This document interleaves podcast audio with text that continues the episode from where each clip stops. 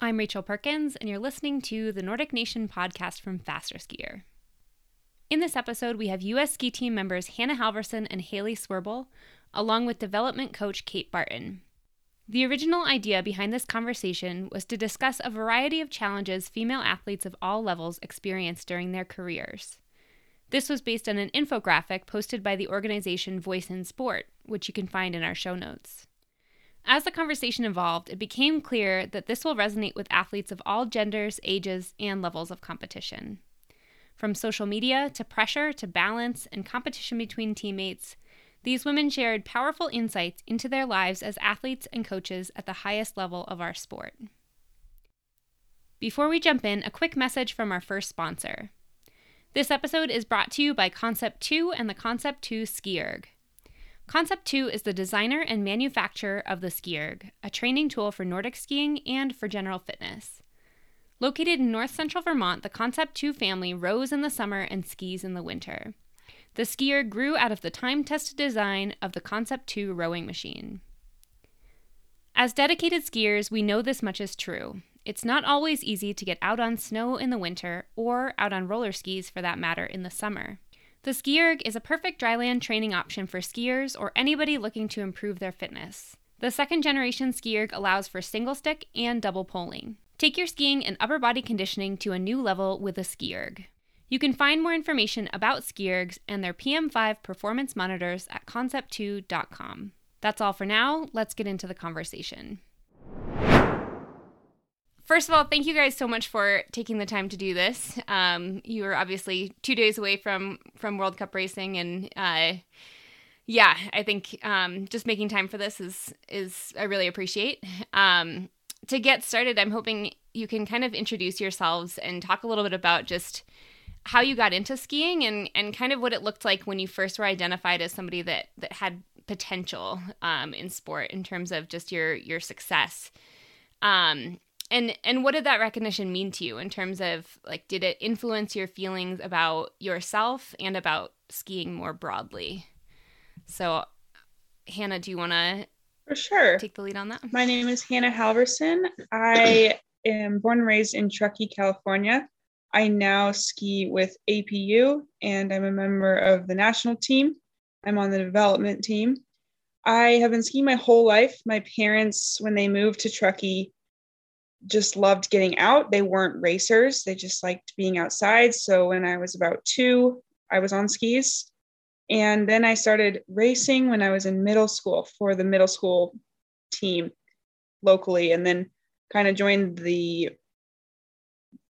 region, uh, what's it called? Like the development team. So you can qualify for junior nationals and stuff after that. And I was decent, but not like a standout.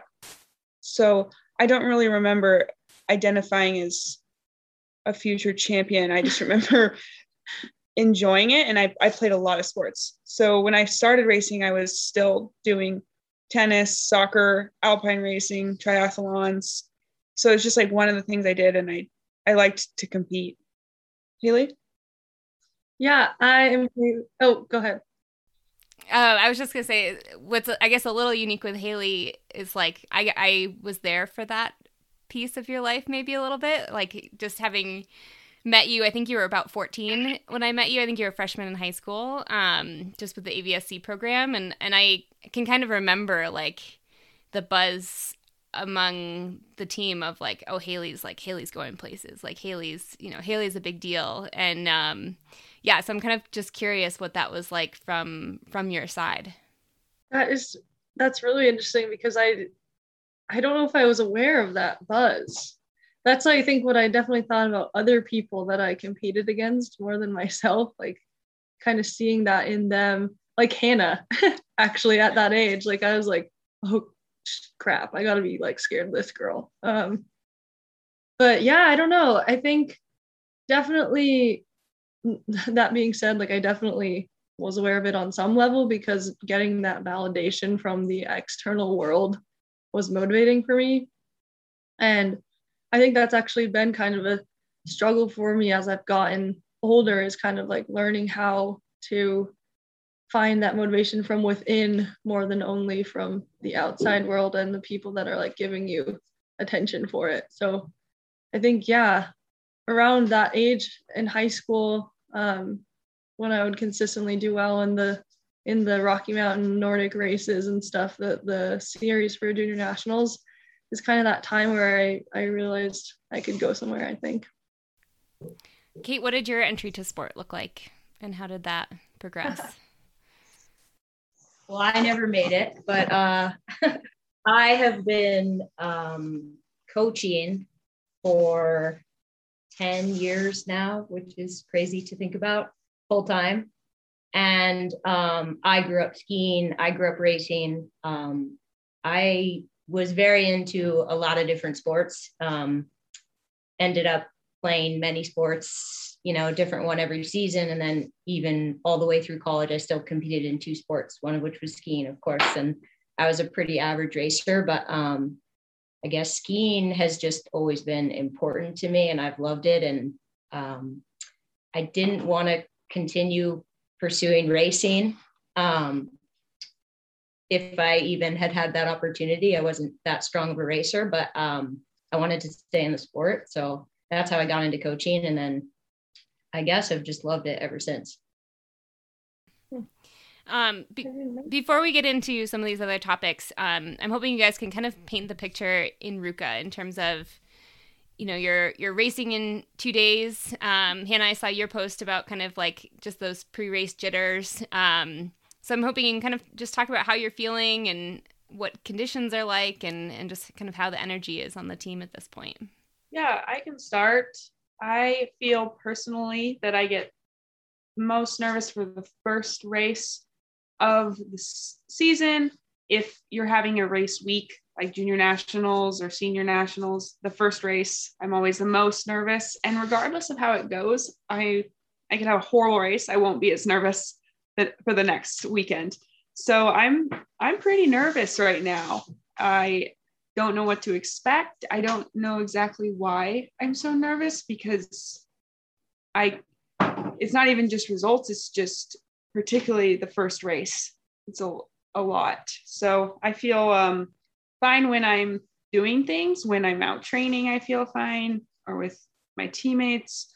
But the second I stop doing something and I'm trying to lay in bed or trying to relax, I immediately like my hands shake a little bit and I have a stomach ache and a headache and hard for me to eat food. Um, but that that is all like actually I'm done. I, I don't have anything else to say. no, that's definitely interesting. Well, I'm gonna just jump in, but that's definitely I think really applicable to like a lot of us because I think cross country skiing attracts an anxious type of person a lot of the times is what I've noticed, especially for myself.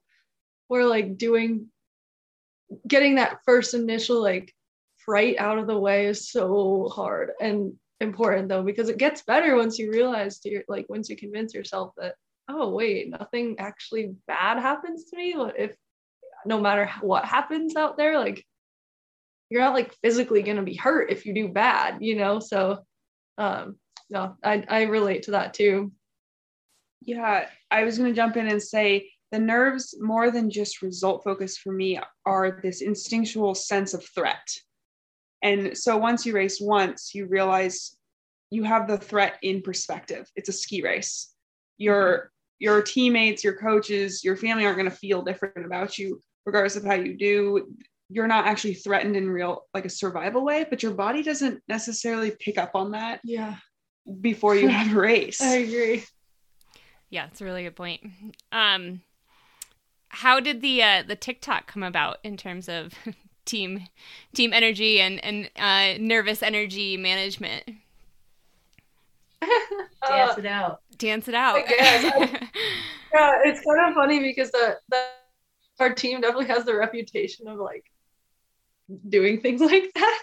So it's kind of like the honestly, I just got a TikTok because I am seeing how it can grow social media following because it's like a hugely growing platform and I saw that a trend. So I was like, let's do this. And then people wanted to do it and it was fun, but it wasn't really like a outlet. I'm, that's probably not the answer people want to hear, but uh, it definitely is fun to like connect with the team to me and get to do something that's just kind of silly. What did you think?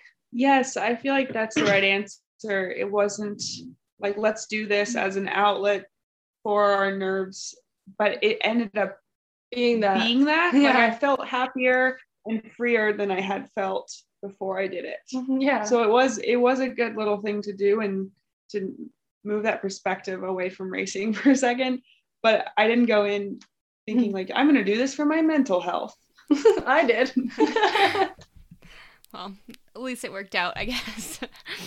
um, Kate, I want to ask you about um, just kind of your perspective as you know you you mentioned you've been coaching for 10 years um, and i think that's been kind of across just the junior level um, the college level and then you were an athlete through college i believe yourself. Um, and during that time you know i i think the the bar has been kind of raised in terms of like what's expected at the at the junior level and just the success at all levels um, and so as you kind of reflect on on that experience um, just as as an athlete and as a coach are there differences in terms of what you notice um, with with just the challenges that athletes are faced with now versus earlier in your career? Yeah, I guess if I had to identify one change, I think the biggest one is just the amount of information that is shared and accessible to everyone all the time. Um, I think um, I do think competition is increasing because I think talent identification is getting better. Um, and I think that relates back to the sharing of information. Um, I mean, I'm dating myself here, but like Strava and Instagram and TikTok, I graduated college before those were around. so, like, it's just, it's a different world. And um, I think that as far as the systems in the US, like that talent identification is more public. There's now a system. Hmm. There's REG and NEG and NTG and, and eventually the US ski team. And everyone knows who's who and and not just like everyone knows who's who but everyone can see what they're up to i mean on a daily basis it's kind of crazy when you stop to think about it and i think there are these clearly defined structures or opportunities now like training camps and racing trips that um, not too long ago were not staffed or supported at the same level thank you nnf and everybody give to the drive for 25 um, but if athletes want to focus on skiing earlier, there's a support system in place and a path for them to follow from the junior level all the way up. Um, and I think that also goes back to the strength of our, our clubs and the growing strength of our ski communities um, all over the US. Uh, I guess other things I think about are like you can turn on a, and watch a ski race live, which is awesome. And you can learn a lot from doing that. And then I also um, definitely credit this generation and all, I guess, all the generations before them in the same way for like, but especially these guys making it look fun. Like they're having, they're having fun and they're, they're making it look fun. So, so people want to do it. And then all of a sudden these barriers are broken and what is possible is expanded and I don't know, it's dominoes from there. But um, if you start to believe you can do it, eventually you probably can. And I'm guessing these guys um, started to believe in that like Soho relay medal before it happened. And for sure, there were people behind them that believed in it. And then it happened, and that barrier was broken. And then Gus broke another barrier. And, you know, Kikkan and Newell, and I shouldn't say names because I'll forget somebody, but um, yeah, over time, it's like it's been a cool journey, I think, for US skiing. Getting into some of these um, topics, one of the things I wanted to talk about is just um, pressure and handling pressure and just that that impact on mental health, kind of all the way from um, you know really just open in terms of whether that's when you were a junior or kind of how that's evolved um, through your through your time as an athlete. Um, and Haley, we we had a conversation earlier this fall. Just um, you shared this quote that um, somebody had shared with you that was, uh, "There's no greater burden on a child than the unlived life of a parent," and I I kind of think that that means um, more than just parents. You know, there's certainly like helicopter parents in sports and things like that, and um, and and academics in all different areas. But um, I think also there's sort of like pressure from coaches who maybe want their athlete to succeed because of either their own unlived dreams or just the the positive reflection that that brings to the program um, or even you know people who are f- sort of following vicariously through social media um, and i'm just curious if you can talk about just how you kind of perceive these pressures and and how that affects your enjoyment of the process or, or just the lifestyle of what's required to make it as a, a top level cross country skier. Yeah, thanks for that. And that that quote that you shared that I earlier shared with you definitely like left an impact on me. I think I interpret it the same way that you talked about that that encompasses more than a parent, though that quote talks about that in specific.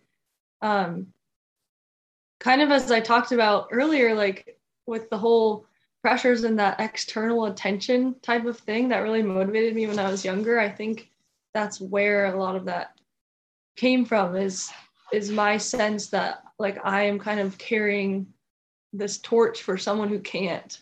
And I think like I'm not I'm not gonna lie, like you can't ski forever. So thinking about life after skiing is is a lot of um or thinking about i don't know the time period of when that comes for me whether it's soon or whether it's later making sure like i don't leave with regret uh, gets told to me a lot. So i think from even loved ones or ones that have really great intentions for me and want me to truly be happy i feel a little bit of like this pressure that well like it, it all looks so great. And i found it kind of interesting what kate was saying that like it totally looks fun. And it is really fun a lot of the times but there are some pretty freaking hard things about this lifestyle for me at least. I can't speak for everyone.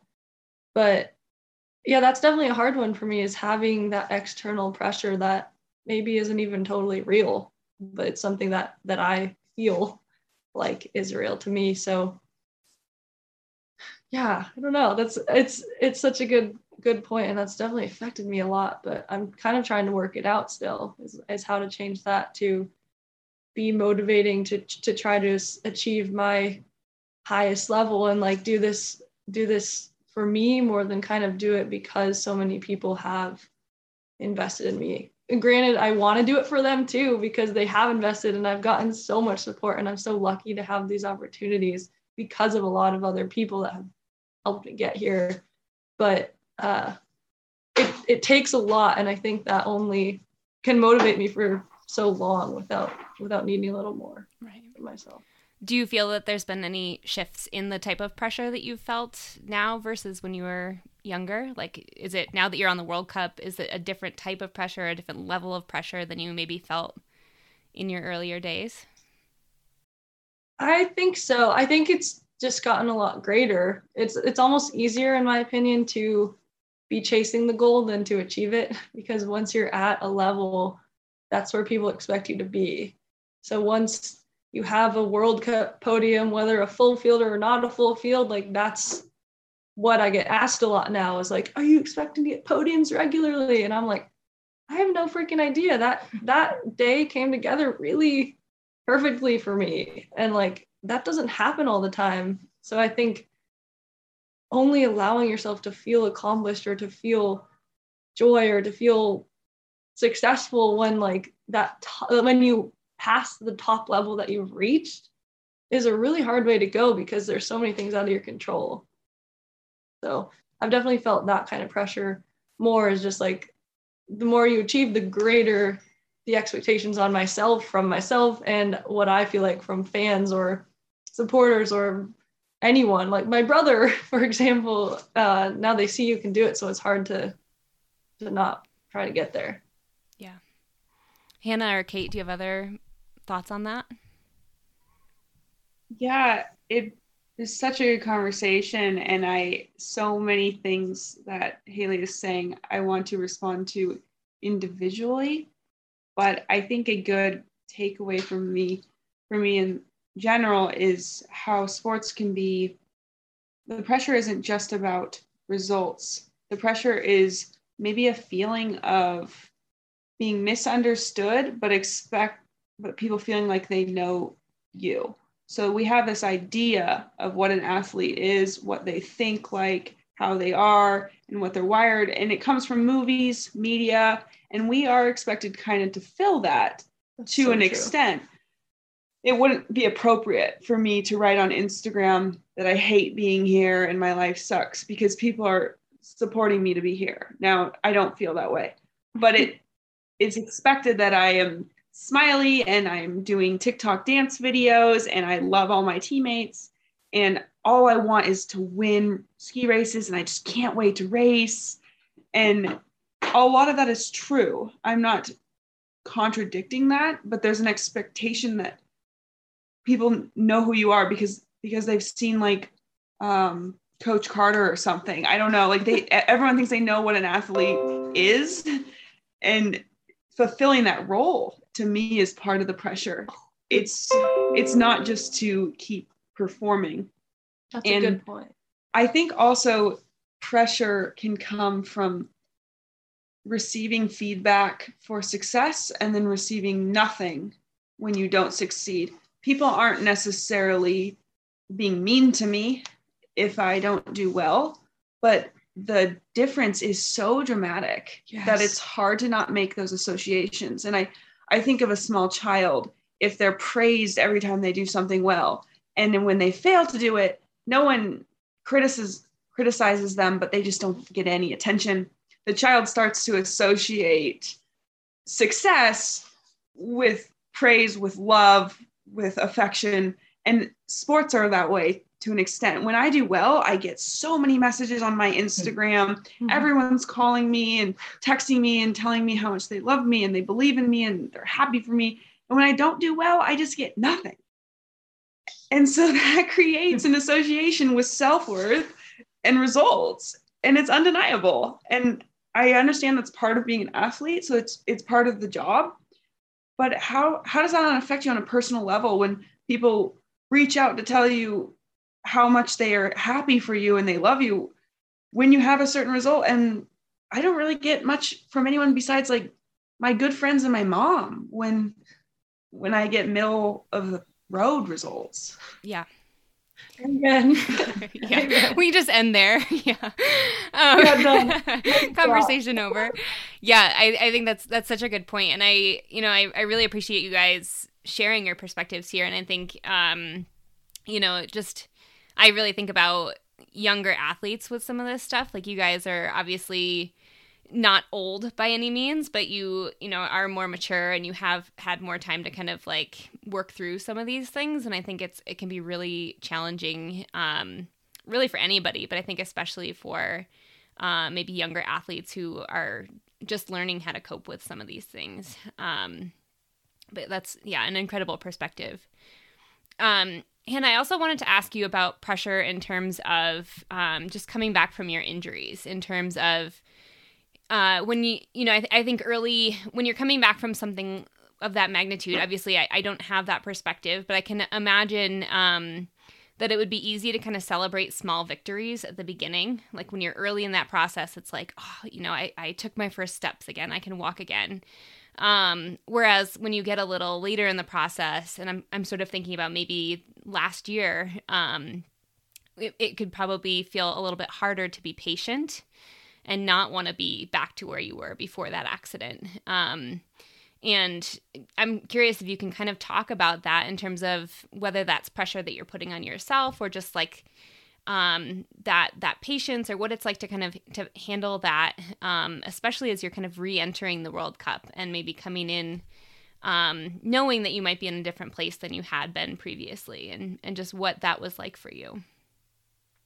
Yeah, I I think that hits on a lot of these things for me because and I'm sure a lot of people who go through something hard have experienced a similar journey where right at first everyone gives you a lot of support and a lot of attention. And that's not bad but it's almost like you almost take it for granted. I all i'm expected to do is like sit on my couch and be in pain. But like i'm in pain all the time but i'm not like expected to um, make the b team. And then when it's you're not really like a hot topic in the media anymore. Now i'm expected to on myself maybe i'm expecting myself like last year to make the b team. And that's kind of old news. It's like oh yeah you got hit by a car a year ago. Like that's we're over that. There's a new hot thing in the media. And it's not over for me. I missed an entire year of training. It's severely affecting how well I can race and who I am and where I'm at in life. But it's kind of over in terms of like the story. And so I feel like I need to just go back to normal. Like I need to be at the same timing as the story. And that's not realistic because I am still like recovering from this injury. And so I feel like that was actually the hardest point for me was maybe getting back into being able to do everything because you don't have automatic like tons of people asking you and giving you the support you need to start asking for help when you need it. People aren't just reaching out anymore. They'll answer if you call but you have to start doing that. And that drop in attention was really jarring because i had gotten used to like when i the first year i was hurt like one teammate a week would call me from the road to check in. Um and then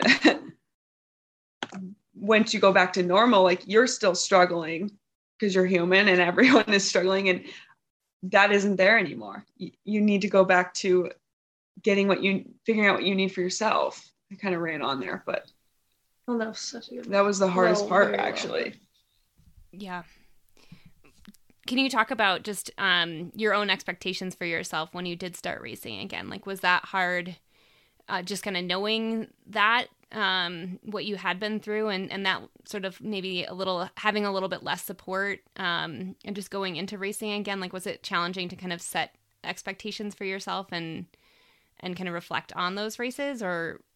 Yeah i think i would start with saying like i don't want uh, this to come across as if the problem with my injury was i didn't get enough support because that seems like i'm blaming people and i got an overwhelming amount.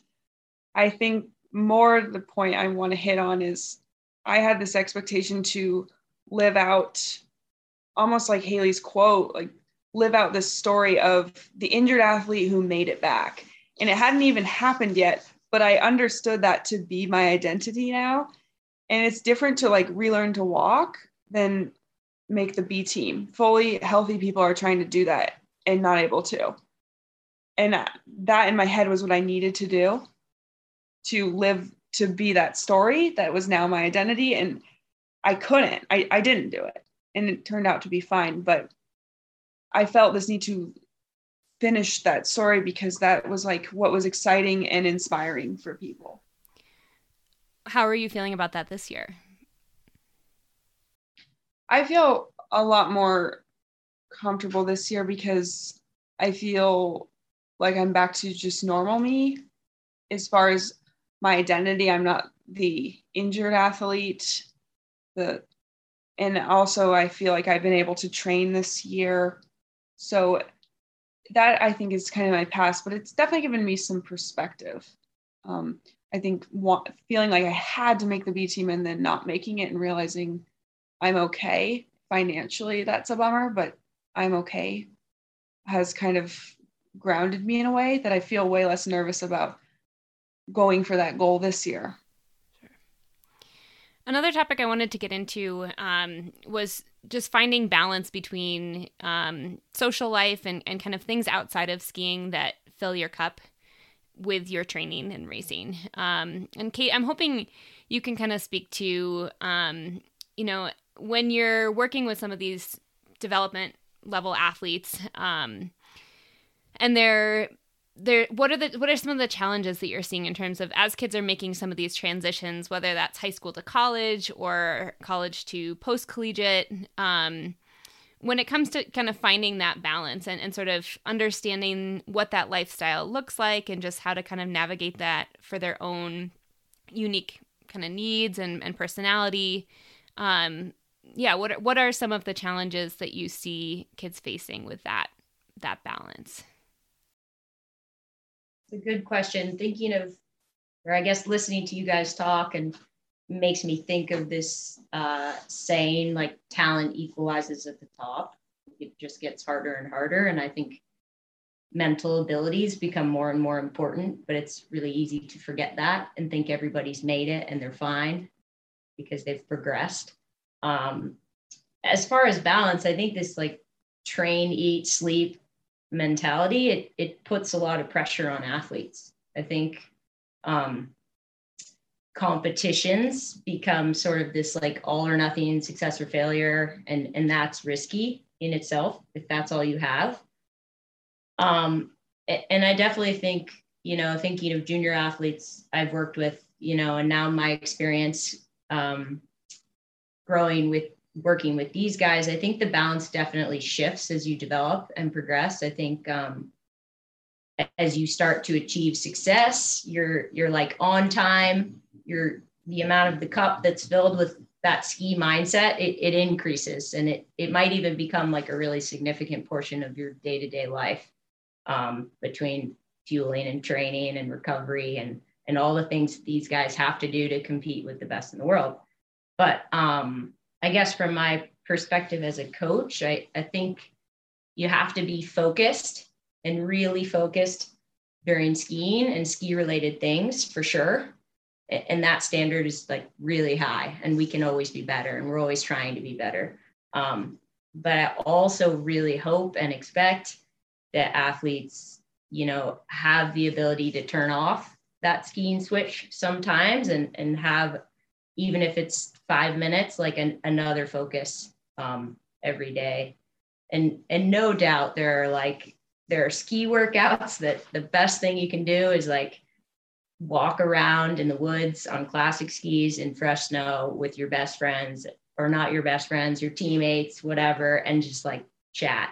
Um, but there are also days, and and there are more of these days, I think, as you progress, where um, the goal involves something different and it's specific and it's focused. And in order to improve, which gets harder and harder to do, um, you have to be able to tell the difference between those two workouts, and you do have to put in a lot of focused time.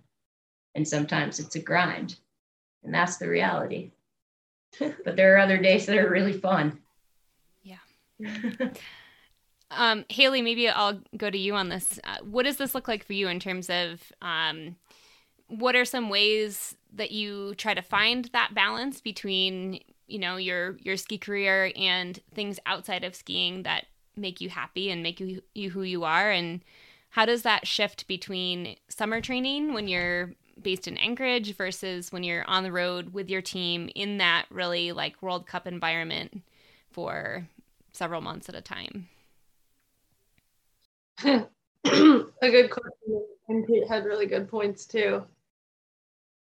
I would like to start off by saying that I haven't totally figured it out, honestly. And I think that's definitely part of the journey is learning who you are and learning like what your identity is and what you want it to be in skiing and beyond. I think during the summer, especially this summer, as I've gotten older, I've almost tried to push the identity of only being a one-dimensional Nordic skier away in a sense because I want people to see me as more than just that and realize that I'm a person and that I have other interests and other problems and other things going on that I think are also like really important in life too. Um, with that being said, that that's a tough sell. that's tough to sell to the media or to people or whatever. So I've kind of noticed that while I'm on the road and surrounded by the mindset of skiing all the time, I definitely like shift a little bit more into being more of like a 24 hour athlete type of person uh, because you're surrounded by it, and it's it's it's easy to fall into that, and probably good during race season in some ways to fall into that. I've definitely struggled with mental health throughout this season and the past, like with combined darkness, being away from home, just like not really having independence or like control over where you're going when or what you're eating most of the time or what's really going on in your life you kind of have to fall fall into place there. So uh, that's always been a difficult thing for me that i've worked really hard on throughout the last year to kind of get ready for this year. But i think i've always had school my my whole life too to provide a little bit of balance and a little bit of i don't know well roundedness in the sense that like if a race doesn't go well for me, it's okay because I know I have other things that I also value going on in life, and school doesn't only feel that. But um, that's been an important strategy for me. I graduate in two weeks, so I'll have to fill some voids elsewhere. How about you for you, Hannah? What does that look like for you?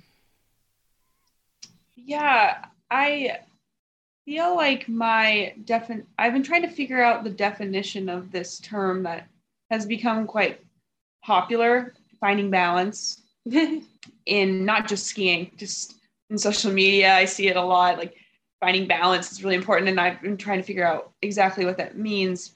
And myself and a lot of skiers are kind of busy people. So to me, my first understanding of finding balance meant that I needed to have another like cool hobby because then I wouldn't be just a skier. I also needed to be into pottery or rock climbing or, something and that sounds awful to me. I'm I'm exhausted from skiing and school and I like downtime. So I didn't understand why like to be balanced and I needed to add more into my life. Like I'm already giving as much focus physical and mental energy as I have. And I've shifted more to thinking that what people are talking about when they say balance is a balance in the different things that fill up how you value yourself.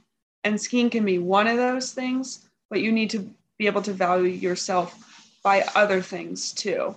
And that might be by how I am like with my friends and with my family, the type of person I am, the things that I care about. Skiing is just one of those things that I tend to. And that maybe is what they're saying because then if I'm not skiing well, my entire self worth doesn't crash because my self worth as a good friend or a good sibling is still the same.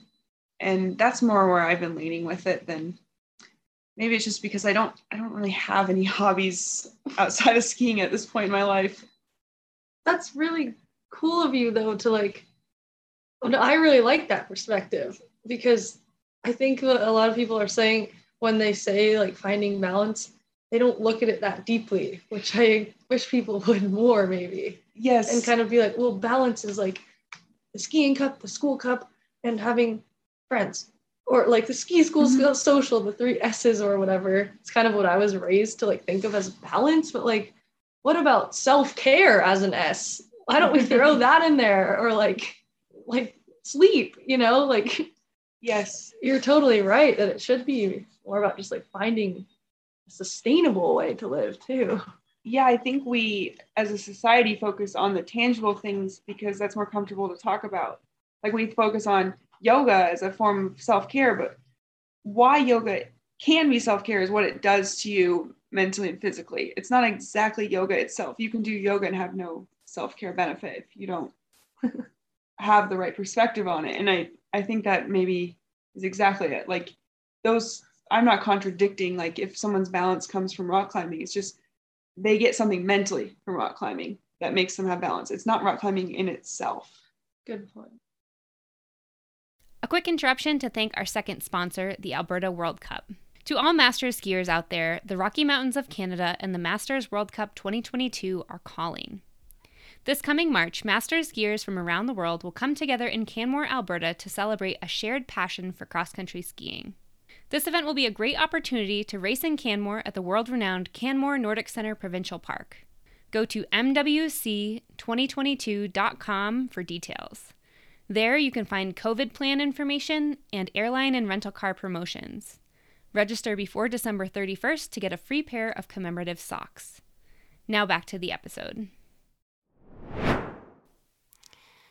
The next kind of bigger topic that I want to talk about is is body image and social media, um, which is huge, and we could probably do a, an entire podcast on that. Um, but Hannah, I'm, I'm kind of hoping you can you can start us off here, um, mostly because you you wrote a piece for FasterSkier a couple years ago now. I think uh, maybe it was last year, where you you said you know I don't have a six pack, but I got hit by a car and I survived.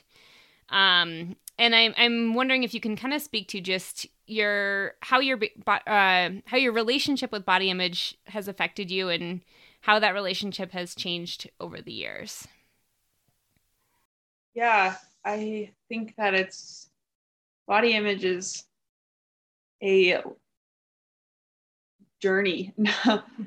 um, and with that, you grow and become more mature. So it's different than when I was in high school. Overall, I have a much healthier sense of body image than I did then.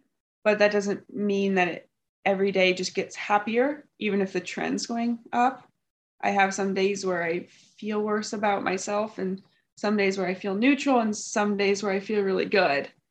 Regardless of how I actually look, it's just it's just a mental thing that I struggle with. And it's an interesting topic because I want to bring it up and talk about it because I think that I'm not alone and I know that I'm not alone because I've talked to people about it. But I feel uncomfortable almost making myself a, a spokesperson because I don't have the answer hmm. because I I still struggle all the time with it. I I know not to act on it in unhealthy ways and I know that that will make like I can see it through. If I were to try to eat less or do something unhealthy, I see that that won't work. It won't make me happier. I'll just there will be these consequences, but that doesn't mean I have solved the problem of feeling good about myself. Hailey, do you have something more to add? That is so well put. That the idea of body image is not something that ever goes away. Like you said, it's Hannah, it's totally a journey forever. And I think, I mean, even like my mom still struggles with it, you know, like I don't know if that ever goes away.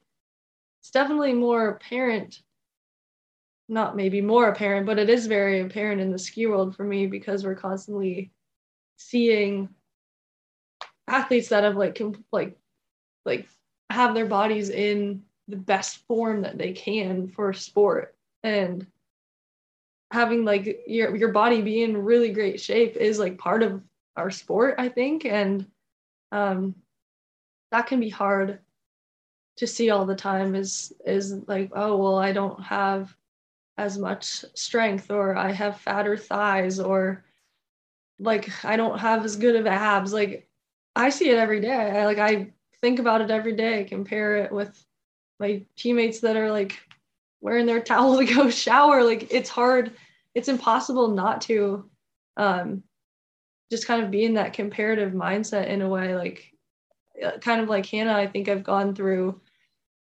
some tougher times where I didn't put the reins on myself and allowed myself to act on some of those thoughts and not fuel myself the way that my body needed fuel and not treat it how I would want anyone else to treat their bodies with kindness and generosity. So I also know not to act on that, but it it's impossible not to think about it daily. Yeah. And I really appreciate both of you saying that because I think it kind of normalizes it a little bit. That it's, you know, I think with um, just thinking about female athletes more broadly, um, I think you know you you kind of see these like ideals, kind of what you're you're talking about in terms of like, yeah, we're seeing some of the best athletes in the world on a regular basis and what those bodies look like, and it's hard not to compare yourself. And I think you know, especially now with social media and some of these things, it's like for a younger athlete or or just any athlete. It doesn't even matter about their age necessarily, because like you're saying, it is something that affects people at all ages. But um, I think it can be hard. It, yeah, that comparison is really hard, um, and it and it is something. It's it's so easy to find examples to compare to, um, and I think it's you know even if it's not necessarily like here's an answer on how to solve your body image um, problems or your relationship with your body. I think it's it's um, really powerful just to hear you guys talking about that. You know, it, is a journey. It's not something we have figured out, and that it's normal to feel that way. Um, I'm, I'm, go ahead. I also think an important thing to note is that it doesn't have like even though it's a difficult thing and it is a journey that maybe won't ever go away, it doesn't have to like ruin my day or control my life like it once did. So that to me is like the hope, the shining light at the end of the tunnel is just like allowing this difficult thing to exist without letting it completely control you. Yes, I think that is so important to say is we're not saying never gets better. You're yes. gonna feel ho- if you feel horrible about your body, you always will. It's it's more that um, it gets in perspective. Now it might be a, a fleeting thought, but I still can enjoy my food. I can enjoy skiing. I'm not thinking about it all day, every day, in a way that I can't even engage with my friends or my life. And it it can it can consume you. And there is a way out of feeling like that and that is not by changing your body it's by mm-hmm. taking care of your body and your mind and then it won't consume you therapy yeah. yay um I want to talk about kind of why why female athletes in particular maybe are are more subject subjected to some of this messaging and Kate, I'm hoping from kind of a coach's perspective, you know, how how can coaches maybe recognize some of this and and foster just a, a healthy culture on their team and, and maybe support some of their female athletes with this topic? I guess I'll start with a disclaimer that I, I am not an expert and uh, I um, all I can do is, is share my experience. Um, but I, I think it's an important topic and I, and I enjoy talking about it and, and listening to these guys talk about it. And I think um, I think that's a really positive thing in itself. Um, I think as coaches, we can work really hard to value athletes for for what they do and not how they look and go so far as to not mention looks at all. Jessie, I know, has been very vocal about this to her credit, and um, I think that's really important. And I think asking questions and and letting athletes communicate openly is so much more important than just sort of outwardly looking at an athlete and and placing judgment on them for whatever reason and and that i think also ties into you were asking about sort of that culture around the subject within a team. And i think um, it's important to create a judgment free culture as hard as that is to do. And it's always a, a work in progress but um, it's easy to see an athlete or a teammate um, at a meal and for example and judge what they're eating. That's totally human i think. Um, but it's also too or i guess important to remember that that judgment doesn't it doesn't benefit me when i do it. Um, and it doesn't benefit the person i'm i'm doing it to either. Um, you don't know what someone has had like for snacks in their room before they went to that meal. You don't know what they're planning to eat after. This is just an example but like you, you don't know what's going on in their life. You don't know how they're feeling. You just you don't always know the whole story. So trying to remember that. And if you see yourself going down the wrong path you know check yourself a little bit. Um, i think it helps everybody but i agree with these guys. And i've been exposed you know of course only to one year on the world cup but starting to learn a little more about the media and that platform. And and i think um, for sure different forms of media are, are a problem because they you know they mix up this portrayal of women like how they look versus how they perform and they should really just be focused on how they're performing and i think us too as coaches um, but people are starting to talk more openly about this and the issues um, and how it relates to mental health. And I think you have to try to be happy in the skin you're in and you have to be healthy. But I, am also not naive. I, I mean, I was an athlete myself and I'm a woman and I, I live in this culture. And um, if we blamed everything on that and the media,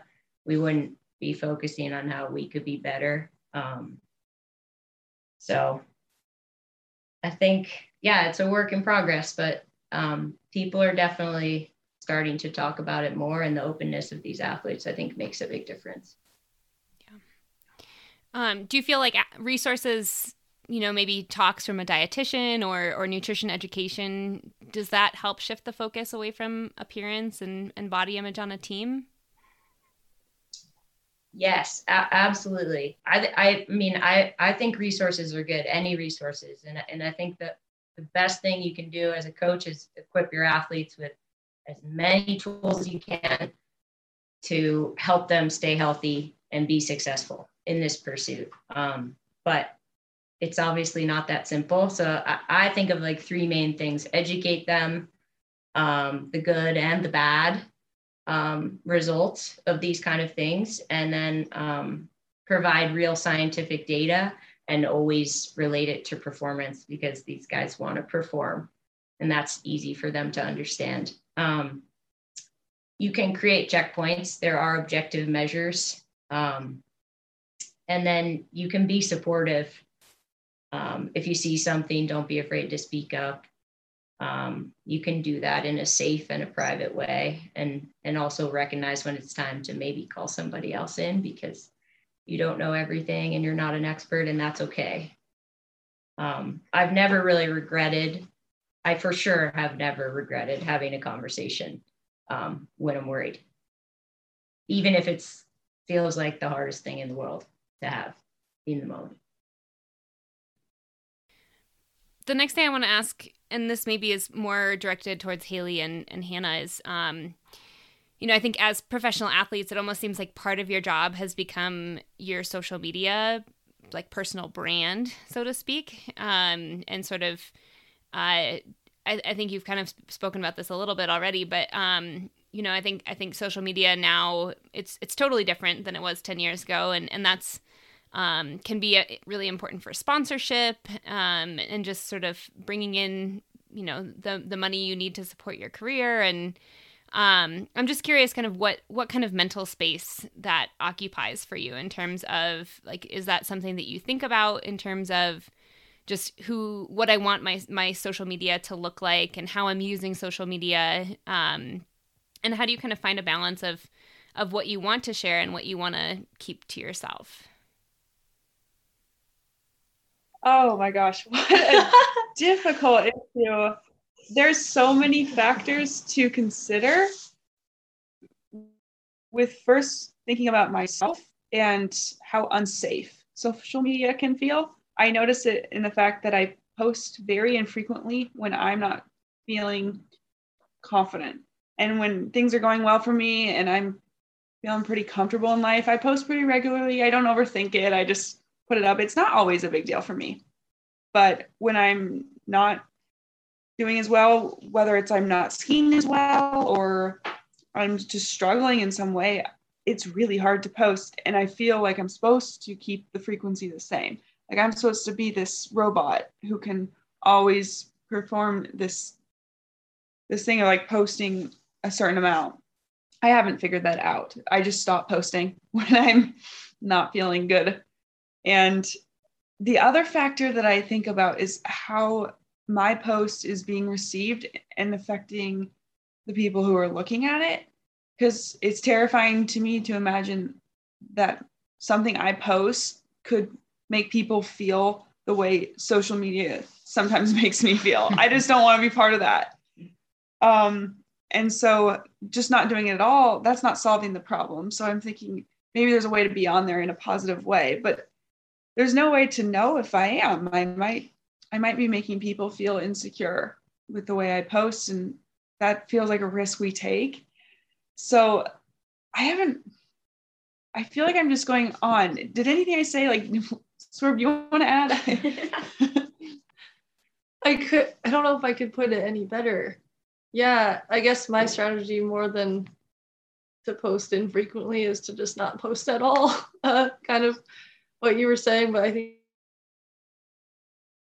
think you do a, a good job of maintaining. It's tough. Uh, yeah, pretty much every single time I go on social media, I leave feeling worse about myself.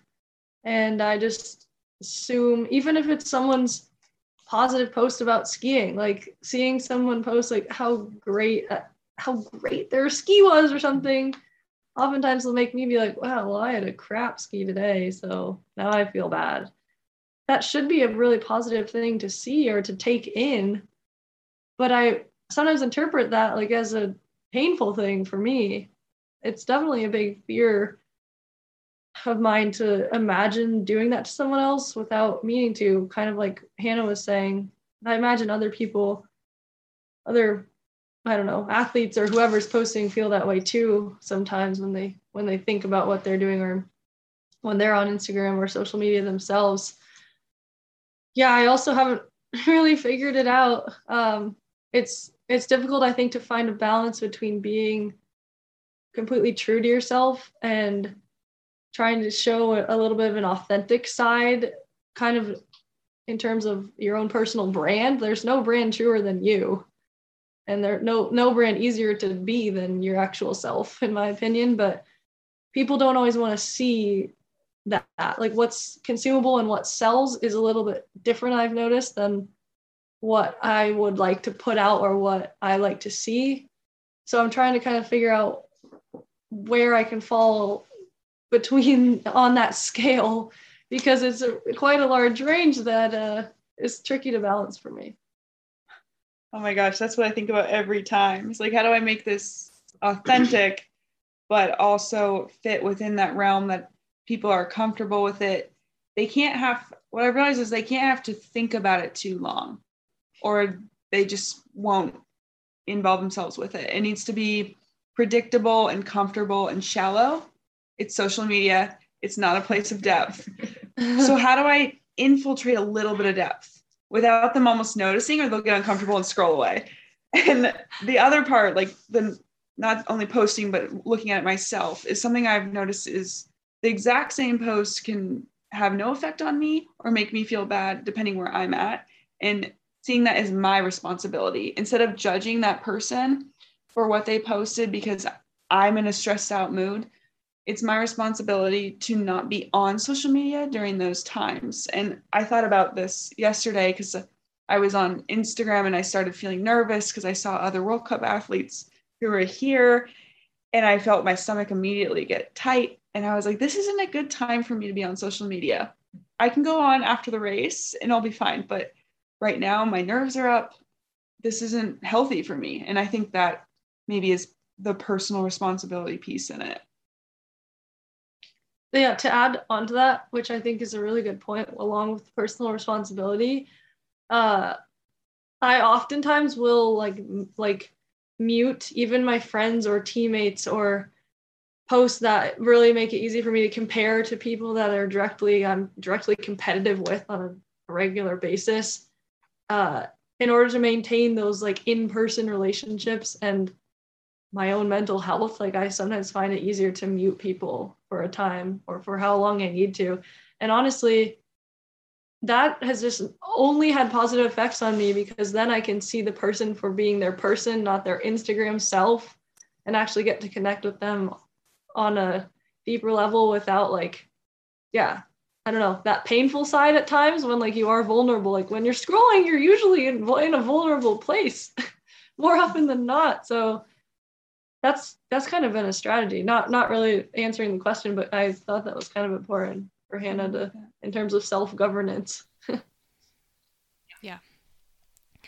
Um. Last kind of bigger topic I want to get into is just um team team culture and um, competing against you know your your friends or your teammates. Um, but at the same time you know especially this season there's a lot of talk about olympic spots and, and who's going to make the olympic team and those kinds of things. Um, so I'm, I'm wondering if you can speak to kind of just learning to celebrate you know whether it's learning to celebrate each other's successes and kind of handling those challenges of competing for the same spots as as your training partners and friends. And whether that's kind of changed for you from the time you were trying to make the junior national team to now when you know, maybe outwardly the stakes are a little higher, but that doesn't necessarily make it easier or harder mentally and emotionally to handle those things. I think you could speak on this really well. Yeah, I feel like my answer is maybe a little too authentic. Um, maybe you don't have to add this if you don't want, but I feel like there's so much expectation on us to take failure with a smile and be appropriate and respectful and celebrate each other and also race really well and have perfect bodies and everything it's too much. So honestly how i feel is it's not my job to be the number one supporter of someone i'm directly competitive with if they get a spot and i don't they have an entire support system to celebrate them and i want them to be celebrated but that is not my job i can't be mean to them I shouldn't be judging them. I shouldn't be saying bad things about them to another teammate. That is not what I'm saying. But it is not my job to go up and be their number one fan. They have fans. They have they have that. And I think that is something that's been pushed and it's fake. This yeah. like we all are just so happy for each other. I am. I respect these people. I've seen how hard they work. I want them to do well. I'm not going to try to trip them but to expect me when I have my entire career is put into this, to set that aside and and be expected to celebrate them. And we're expected to do it all the time. Like the media will literally say, How do you feel about this? In your face. Like I saw them do it to some swimmers in Tokyo. When um the younger girl won, oh. they asked the the one who was supposed to win, I should know the names, immediately when she finished, how do you feel about her winning? Really? I'm like, that is why can't you ask someone else? she's put her life into this. So I don't know if that answer flies with the podcast, but that's that's where I'm. No, I mean that's it's honest, which is what we're looking for here. Yeah. Um. Yeah. Do you do you mean that? I one of the, I I have a follow up question on that. Just um do you mean that in terms of like you're supposed to hide your disappointment and you want to you want to show that versus just oh i'm so happy that this other person won um or or yeah just say yeah, a little bit more about exactly. That. i would like to be able to say i'm really bummed that i didn't get the spot. I worked really hard. I wanted it but you got it. And i am happy for you. You earned it and you should have it. But i wish that i had gotten it and that's all I should be expected to do. Hundred, I hundred percent agree with that. Where I think it's, it it's gr- it's a pipe dream a little mm-hmm. bit to expect people that you're directly competing with every single day to like when they're struggling to give everything that they have left into like your success like i I haven't figured that out, and I don't know if I really ever will, or even think it's realistic enough to want to. Like Hannah was saying, well, I, it made me think of is that like Hannah and I have a really unique perspective on this, probably because we have grown up in direct competition our whole lives and have really gone through a roller coaster of a friendship because of it in a lot of ways. And I think more importantly, it's for us, uh, you can share differently if you disagree, but I think that it's been a lot about learning to like respect their hard work and know that like like I know that Hannah's earned that and at one point in my life I think I definitely like it, it was harder for me to be okay with that because I wanted it so bad. Um, it's definitely getting easier and it's a continual journey I think to to lose that spot or that opportunity that you wanted so badly to someone that you even consider a friend or a teammate it's it's never going to be easy. I, I just like won't believe it if people say that but i think that you can grieve that opportunity or spot in your own way while still being respectful and giving them the kudos where it's deserved. Yeah Kate, from a, a coach's perspective and and um, you know, sort of not necessarily having the same it's not necessarily you that's, you know, either making the spot or not making the spot, but you're working with some of those athletes, whether that is you know somebody making a, a World Juniors team or a junior national team or or now an Olympic team. Um, what are your your thoughts on kind of helping athletes work through that, or or just maybe a, a team culture um, that kind of recognizes those challenges? Yeah, I think a culture of communicating openly is important and it's so powerfully powerful for me to hear these guys. I mean, we've had some of these conversations and we've sort of decided as a team like I think we talked about it in one team meeting like it came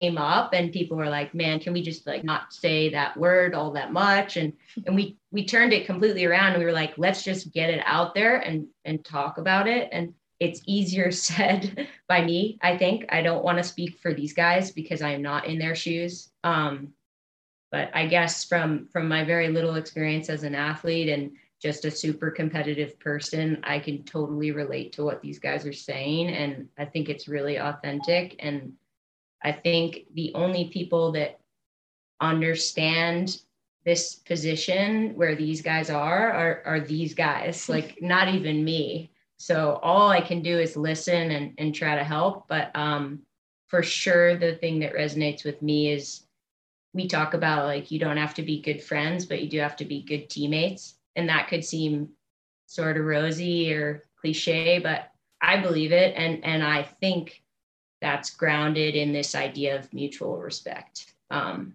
and this respect for hard work. Um, and and only these guys know how much hard work and dedication it takes to get to this level um, and the same thing to like get to the junior national level and to make u16 camp like that's its own level of dedication and hard work um, i also i guess the only other thing as a coach that i truly believe in um, is this sharing of success and i know that's really really hard um, in the moment, especially when you're on the wrong side of it. But I think of it as okay, if a teammate did that, if somebody that close to me did it, if somebody I train with every day did it, like my moment is could be the next moment, but um, only if you can find a way to manage this low point in a productive way. And and these guys have to be so resilient and so adaptable on a daily basis. And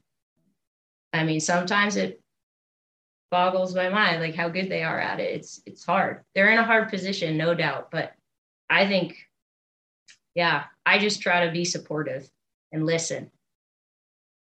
I thought I thought of one more thing to add to kind of like explain uh what it's like to me, where it's like if I can't be the one making the heat. I want one of my teammates to be there. It's not like I don't like I would I would rather it be me, but if it can't be me, I hope it's you. If yeah. that makes sense. I really like that. It's also like I don't want to beat someone because they're sick or they're injured or they had bad wax, but I want to beat them. But I want them to have everything go well and I still beat and everything go well for me and I win. I I don't want anything bad for them. But we are competitors and I think the part that I was trying to get into earlier and this is a little out of order, but I think sometimes the celebrating each other has almost become a competitive personality and we just latch on to anything competitive in sports. And so it's like, who's the best at celebrating others? Like that's another we can compete in. and We already compete in like who can eat the most kale and who is the be- has the most Instagram followers and like everything's a competition. So it almost hits me in that way that this is like another area where there is a way to be the best and who can be the best like celebrator of others is another like ranking system which is ironic because it's about celebrating others. So I feel like I'm a hesitant to that, but I think, yeah, we should want the best for each other and respect each other and create a safe space for everyone. Well said. Thinking back and kind of just all of these different topics that we have have covered at this point, um, you're you're speaking from a, a female athlete perspective, um, and uh, I'm I'm curious whether you think that these are different challenges than male athletes face, um, or maybe different experiences with those challenges that athlete male athletes face, um, or is it really just something that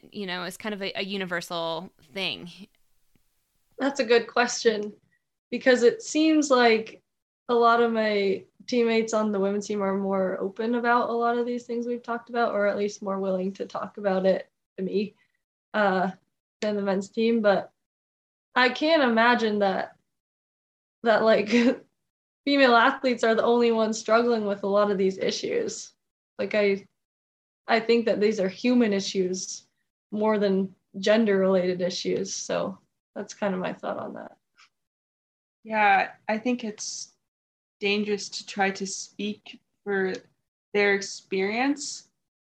I think the same as Hailey that they are having this a similar human experience and if anything it's worse because they're like 20 years behind in being able to talk about body image and this kind of stuff like it's i it seems to me like part of being a man is showing that you don't care about anything too much especially negative things and i find that a little bit sad. And I, I hope that changes with the way we're starting to talk about body image a lot more with women. I hope we start to see it with men too, because there's no way they're not experiencing the same things in some way. Yeah. I think there's a lot of focus on, you know, there there are maybe certain pressures on women um, that are, you know, present across outside of athletics also. Um, but I certainly think that that you guys are right that it's not necessarily um, that doesn't necessarily mean that those pressures are not on men. They might just have more uh, more there might just be more focus on them in the space of talking about women. Um, do you in, in, thinking about these things, do you think that uh, the presence or absence of, of female coaches and, and kind of having that balance in the in your coaching staff makes a difference in how you're able to work through some of those challenges? I think so. I think I think that's a really important thing for I don't know, every every female athlete to feel like they're represented by someone and have someone they can trust that kind of understands the ins and outs and and I don't know, something as like simple as your hormone cycle or your period, like how that affects you when you're racing. Like uh, to something with more related to body image or like specific competitiveness or team dynamics. I think that's really huge. And having a coach like Kate here has made me feel more comfortable. And I I, I love our male coaches too, and they're they're great coaches. But there's just something about being able to connect with someone that maybe understands you without totally having to explain everything from scratch. In some ways, that's really made me feel safe over here. For me, and I don't know exactly what this speaks to about myself, but having female coaches makes me feel like equally important to male athletes. Like we're not a sideshow. Like we are just as important, even if a boy would beat me in a ski race. Like our racing is just as important. And I don't know what it is about having female coaches, but that makes me feel more valid as an athlete. Kate, do you have any any thoughts on that from your perspective? Uh it's interesting. I get asked this question a lot. I am very I am very grateful and honored for sure for the opportunities I've been afforded. Um, I've also always had this perspective that I hope I'm just valued for what I bring as a human being um, and who I am as a person, um, separate from my gender. But I also think that I do bring a unique uh, perspective and set of experiences that is um, often not represented in this world. So, um, yeah, that that's a thing, I think. yeah. so I just, yeah, I just try to be myself and do the best that I can. But I also recognize that I guess being a woman also has an impact. As we kind of wrap this up, um, I'm hoping you guys can maybe share something that you're just excited about, whether that is in skiing or out of skiing, whatever, um, just to kind of, I guess, end things on a, a slightly more superficial, lighter note than some of the topics that we've gotten into. And yeah, just give you the opportunity to share something. Okay, I'll go. Um, I am really excited to graduate in two weeks with a degree in civil engineering. Woohoo! Yay! yeah, that should be fun. That's super exciting. Wow. Thank you. um, I'm excited to race.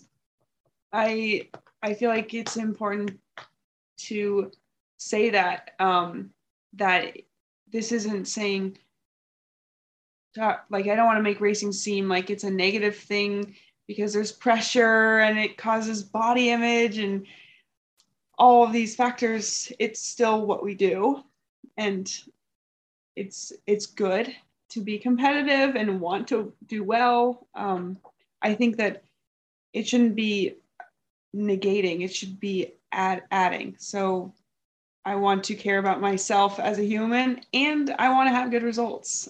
And I think that those things shouldn't be opposite. They can live in the same world, and I'm I'm excited to race and have hopefully have some good races this year. I'm excited for the chaos of racing. Are you?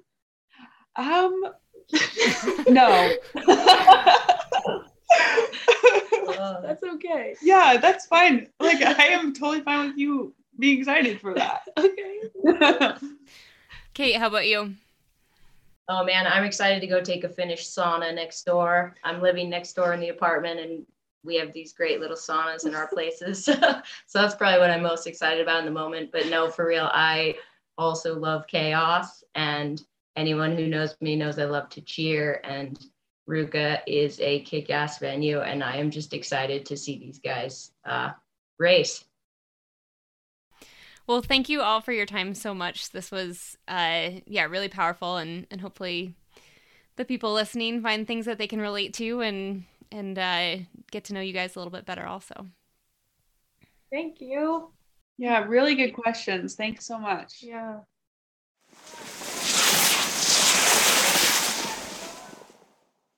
Thanks for listening, and thanks again to Concept 2 and the Alberta World Cup for supporting this podcast.